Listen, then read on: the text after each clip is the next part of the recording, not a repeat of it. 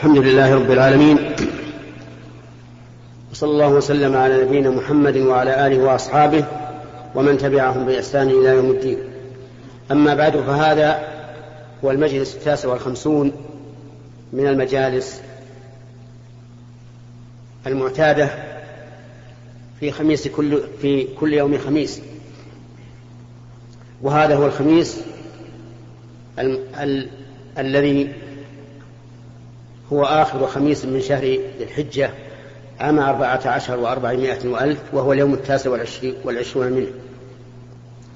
نسأل الله تعالى أن يختم لنا ولكم عامنا بالمغفرة والعفو والرضوان. آه، نبدأ هذا المجلس بتفسير سورة الغاشية. يقول الله عز وجل بسم الله الرحمن الرحيم هل أتاك حديث الغاشية؟ والبسملة آية من كتاب الله مستقلة ليست من السورة التي قبلها ولا من السورة التي بعدها بل هي آية مستقلة. ولهذا كان القول الراجح أنها ليست من الفاتحة وأن أول الفاتحة تقدم هنا وأن أول الفاتحة هي الحمد لله رب العالمين وهلم جرا يقول الله تعالى هل أتاك حديث الغاشية؟ الخطاب إما للنبي صلى الله عليه وعلى آله وسلم وإما لكل من يصح خطابه. وهذا يأتي في القرآن كثيرا. يوجه, يوجه الله الخطاب ويكون للنبي صلى الله عليه وعلى آله وسلم أو لكل من يتأتى خطابه ويصح خطابه. إلا أنه أحيانا يتعين أن يكون للرسول عليه الصلاة والسلام مثل ألم نشرح لك صدرك؟ ألم نشرح لك صدرك؟ هذا لا يمكن أن يكون إلا للرسول عليه الصلاة والسلام. يا أيها الرسول بلغ ما أنزل إليك من ربك هذا لا يمكن أن يكون إلا للرسول صلى الله عليه وسلم.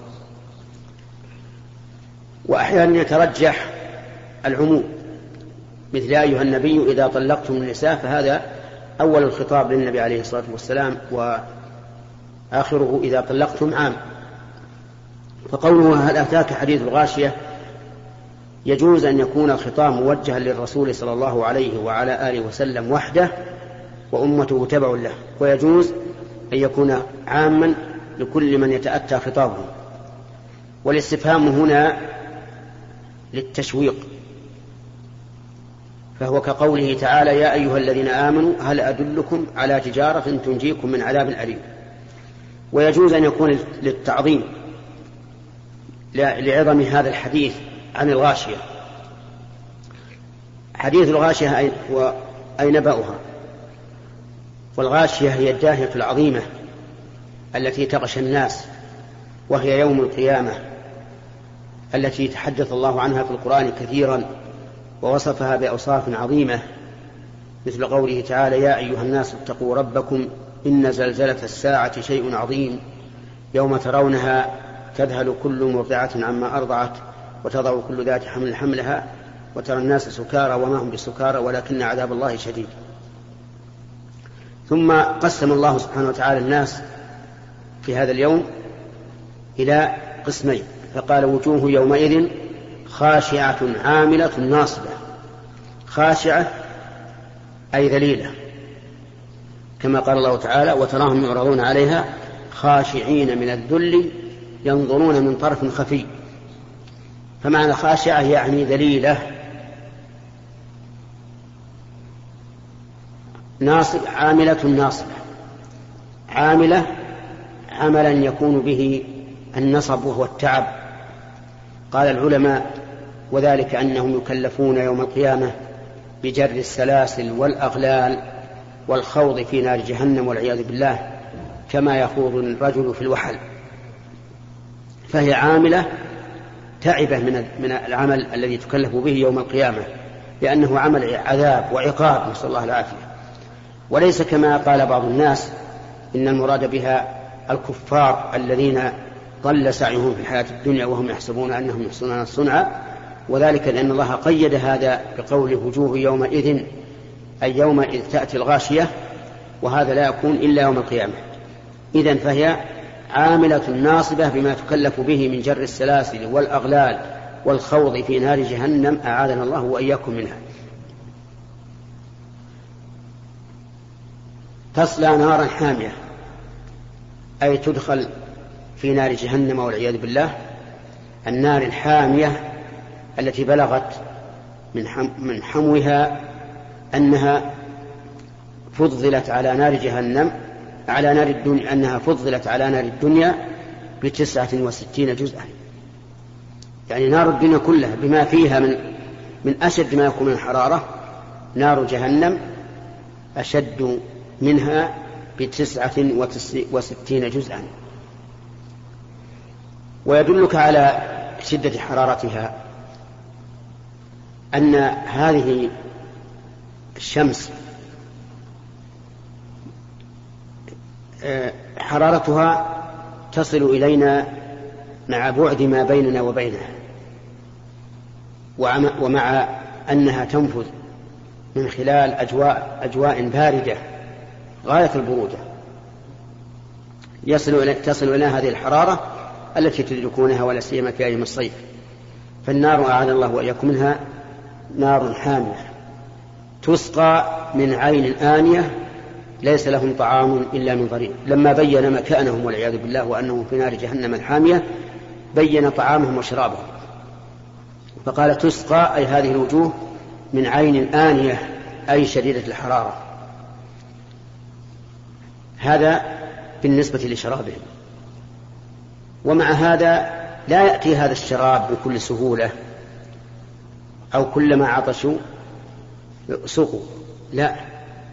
إنما يؤتون كلما اشتد عطشهم والعياذ بالله واستغاثوا.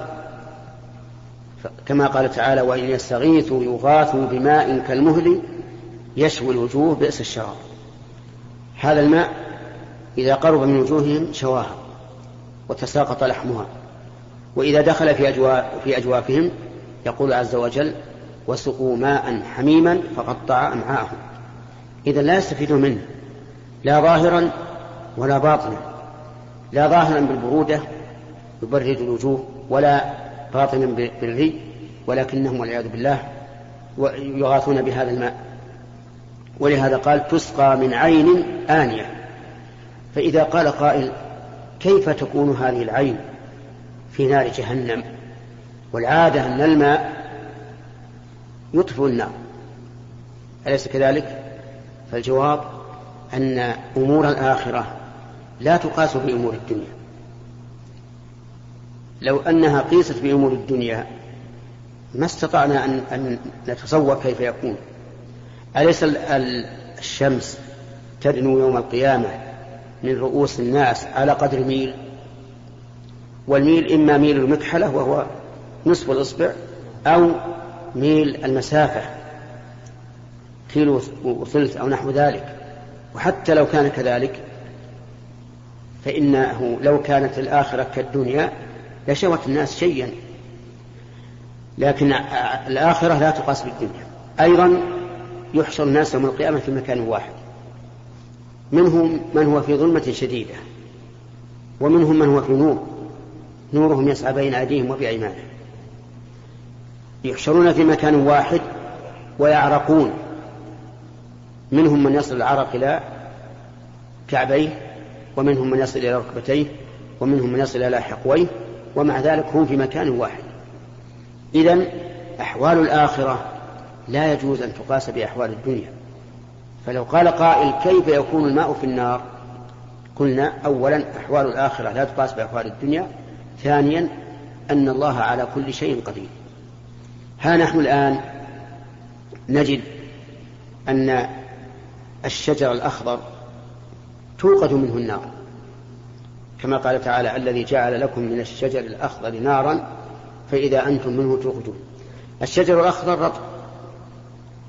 ومع ذلك إذا ضرب بعضه ببعض أو ضرب بالزند انقدح خرج منه نار حارة يابسة وهو رطب بارد. فالله على كل شيء قدير. فهم يسقون من عين آنية في النار و ولا يتنافى ذلك مع قدرة الله عز وجل.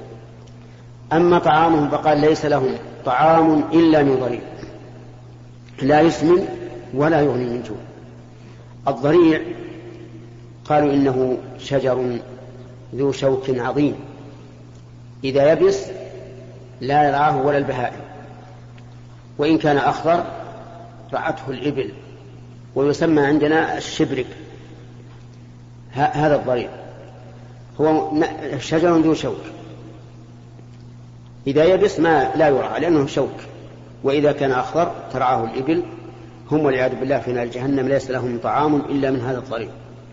ولكن لا تظنوا أن الضريع الذي في نار جهنم كالضريع الذي في الدنيا.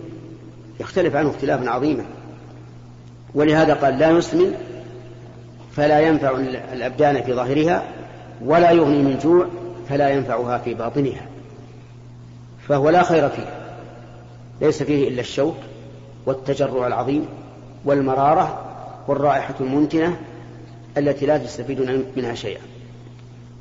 ثم ذكر الله عز وجل القسم الثاني من أقسام الناس في يوم الغاشية فقال ووجوه يومئذ ناعمة وجوه يومئذ ناعمة إلى آخره وسنذكرها إن شاء الله في الجلسة القادمة.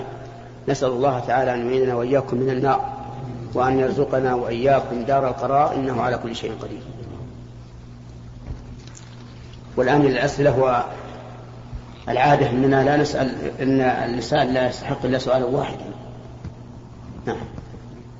بسم الله الرحمن الرحيم. فضيلة الشيخ ما هي الأدلة على أن تارك أركان الإسلام عدا الشهادتين والصلاة تهاونا أو كسلا لا يكفر مثل ترك الزكاة والصوم والحج. نرجو ذكر الأدلة مع الرد على أدلة المعارضين. إن كان هناك معارض جزاكم الله خيرا. آه، أركان الإسلام خمسة كما هو معروف. شهادة أن لا إله إلا الله وأن محمد رسول الله واحد وإقام الصلاة وإيتاء الزكاة وصوم رمضان وحج البيت. فمن ترك الركن الأول فهو كافر بالإجماع. يعني من أنكر أن لا إله إلا الله أو أنكر أن محمد رسول الله فهو كافر. ولا خلاف بين المسلمين في ذلك. ومن أنكر سوى هذا فإن أنكر فرضيته يعني قال ليس بفرض وهو قد عاش بين المسلمين وعرفه فهو أيضا كافر. ومن أقر بفرضيته ولكن تركه تهاونا فهذا موضع خلاف بين العلماء. فمنهم من قال كل الأركان الأربعة إذا تركها الإنسان كفر إذا تركها تهاونا وهذا رواية عن الإمام أحمد رحمه الله. و ومنهم من قال لا يكفر بأي واحد منها أي من الأربعة حتى بالصلاة. ومنهم من قال إن ترك الصلاة تهاونا كفر وإلا وأما غيرها فلا يكفر. وهذا القول هو القول الوسط وهو الذي تؤيده الأدلة. دليل ذلك أن الله سبحانه وتعالى قرن الزكاة قرن الزكاة بالصلاة في مواضع كثيرة من القرآن وهي الركن الثالث من أركان الإسلام وهي أوكد أركان الإسلام بعد الشهادتين والصلاة. وقد دل الدليل على أن تاركها لا يكفر كما في صحيح مسلم عن أبي هريرة رضي الله عنه. أن النبي صلى الله عليه وعلى آله وسلم قال ما من صاحب ذهب ولا فضة لا يؤدي منها حقها إلا إذا كان يوم القيامة صفحت له صفائح من نار وأحمي عليها في نار جهنم فيكوى بها جنبه وجبينه وظهره كلما بردت أعيدت في يوم كان مقداره خمسين ألف سنة حتى يقضى بين العباد ثم يرى سبيله إما إلى الجنة وإما إلى النار. وهذا يدل على أن تارك الزكاة الباخل بها لا يكفر. الدليل أو وجه الدلالة.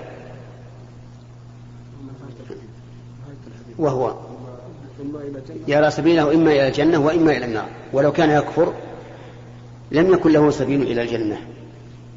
فإذا كان لا يكفر بترك الصلاة بترك الزكاة فما دونها من باب أولى. وقال عبد الله بن شقيق رحمه الله وهو من التابعين المشهورين قال كان أصحاب النبي صلى الله عليه وعلى آله وسلم لا يرون شيئا من الأعمال تركه كفر إلا الصلاة. أي نعم كفر بمعنى ترك الحج. والكفر يطلق أحيانا على غير على غير الكفر الأكبر. مثل قوله صلى الله عليه وسلم اثنتان في الناس هما بهم كفر. الطعن في النسب والنياح الميت. نعم. اللي بعد.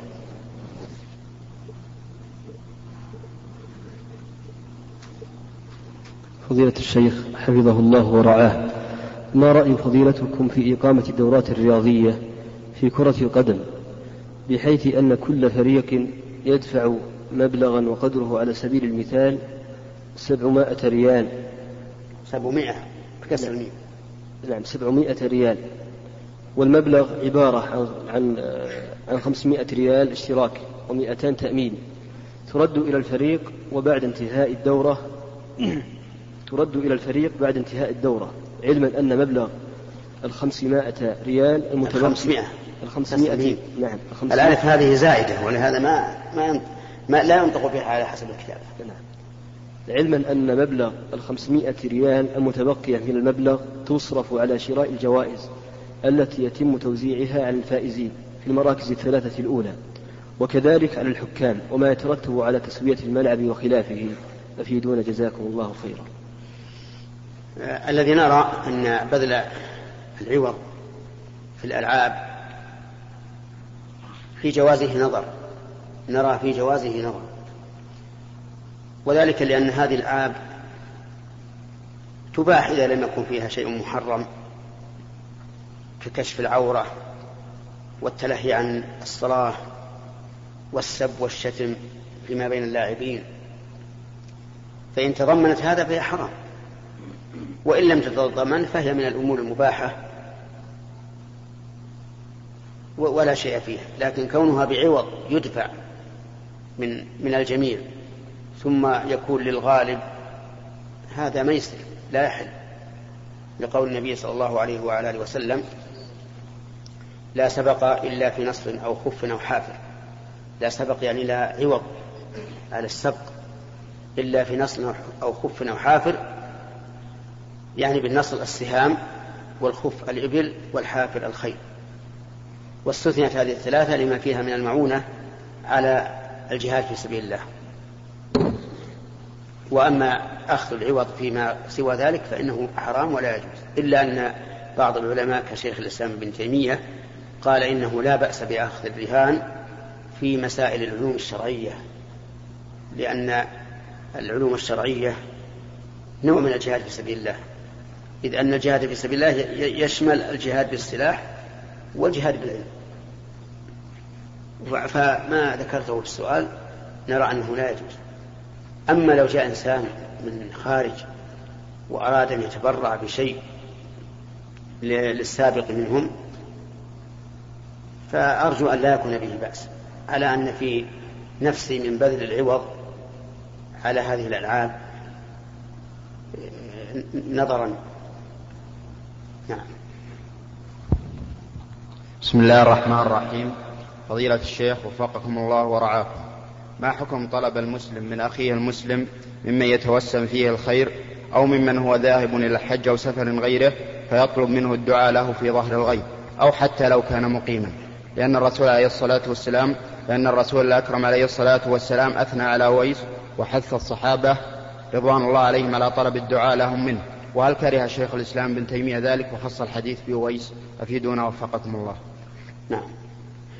آه، طلب الدعاء من الرجل الذي ترجى إجابته إما لصلاحه وإما لكونه يذهب إلى أماكن ترجى فيها إجابة الدعاء كالسفر.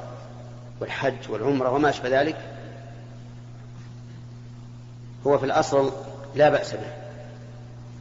لكن إذا كان يخشى منه محذور مثل أن يخشى منه اتكال الطالب على دعاء المطلوب وأن يكون دائما متكلا على غيره فيما يدعو به ربه أو يخشى منه أن يعجب المطلوب بنفسه ويظن أنه آه، وصل إلى حد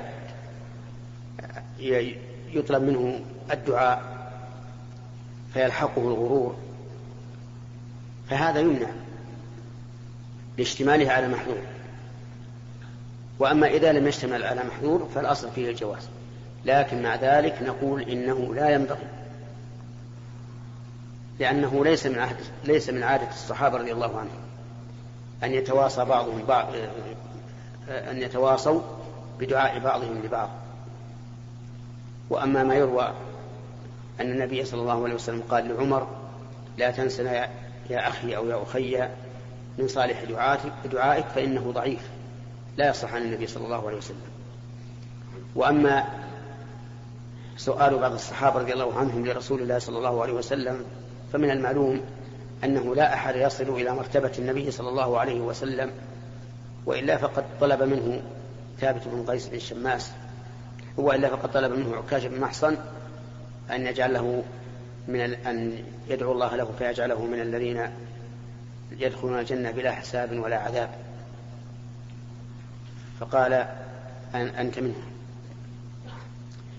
ودخل رجل يسأله أن يسأل الله الغيث لهم فسأل. وأما إيصاء النبي صلى الله عليه وسلم الصحابة أن يطلبوا من ويس القرني أن يدعو لهم فهذا لا شك أنه خاص به. وإلا فمن المعلوم أن ويسا ليس مثل أبي بكر ولا عمر ولا عثمان ولا علي ولا غيره من الصحابة. ومع ذلك لم يوصل النبي صلى الله عليه وسلم أحدا من أصحابه أن يدعو لأحد أن يطلب من من, من أحدهم أن يدعو لهم. وخلاصة الجواب أن نقول إنه لا بأس بطلب الدعاء ممن ترجى إجابته بشرط أن لا يتضمن ذلك محذورا. ومع هذا فإن تركه أفضل وأولى. نعم. يجيك السؤال. حفظك الله ورد في صحيح مسلم أن من صفات الصلاة على الجنازة أن تكون أربع تكبيرات. فهل للعلماء كلام في هذا أم أنه يؤخذ هل أقول فهل للعلماء جمع يعني بين الحديث الواردة في أنها أربع أو أنها خمس؟ أم أنه يؤخذ ويقال أنه سنة تفعل هذا وهذا؟ أكثر ما يكبر النبي صلى الله عليه وسلم على الجنازة أربع. أربع تكبيرات فقط. لكن ثبت عنه أنه صلى الله عليه وسلم كبر خمسة كما في حديث زيد بن أرقم رضي الله عنه. وكذلك ورد عنه الست إلى السبع. ولهذا قال العلماء إنه لا بأس بالزيادة على الأربع إلى السبع.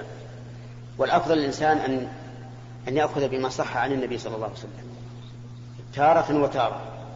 يعني تارة أربعا وتارة خمسا وتارة ستا وتارة سبعا كما جاءت به السنة. لكن الأكثر الأربع. كل شيء ورد به السنة على وجوه متنوعة فالأفضل أن تأخذها بهذا تارة وبهذا أخرى. نعم. فضيلة الشيخ أثابكم الله.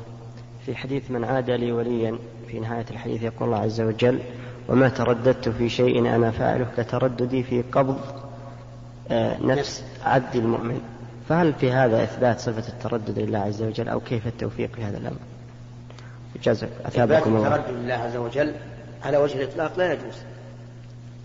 لأن الله تعالى ذكر التردد في هذه المسألة ما ترددت في شيء في شيء أنا فاعله ترددي عن قبض نفس عبد المؤمن. وليس هذا التردد من أجل الشك في المصلحة ولا من أجل الشك في القدرة على فعل الشيء بل هو من أجل رحمة هذا العبد المؤمن. ولهذا قال في نفس الحديث يكره الموت وأكره إساءته ولا بد له منه. وهذا لا يعني أن الرسول أن الله جل وعلا موصوف بالتردد لشكه أو في قدرته أو في علمه بخلاف الآدم الآدمي إذا أراد أن يفعل الشيء يتردد إما لشكه في نتائجه ومصلحته وإما لشكه في قدرته عليه هل يقدر أو لا يقدر. أما الرب عز وجل فلا. نعم.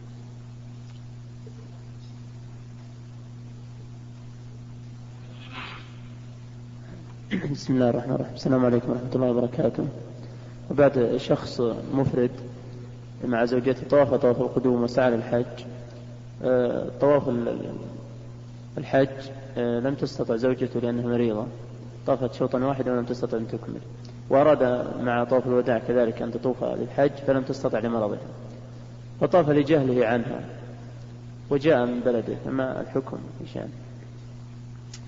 آه، أقول السلام عند إلقاء السؤال ليس من السنة.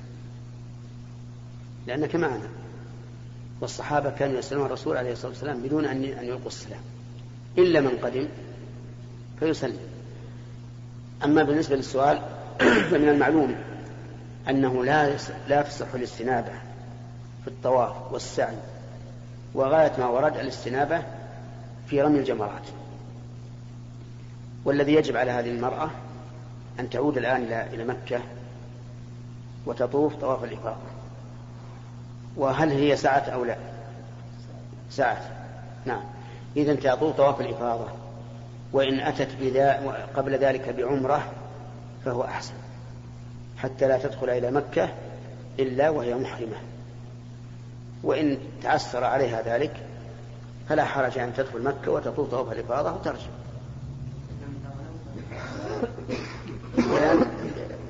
إما أن تريد العمرة فتحرم من الميقات وإما أن لا تريد العمرة فلا تحرم.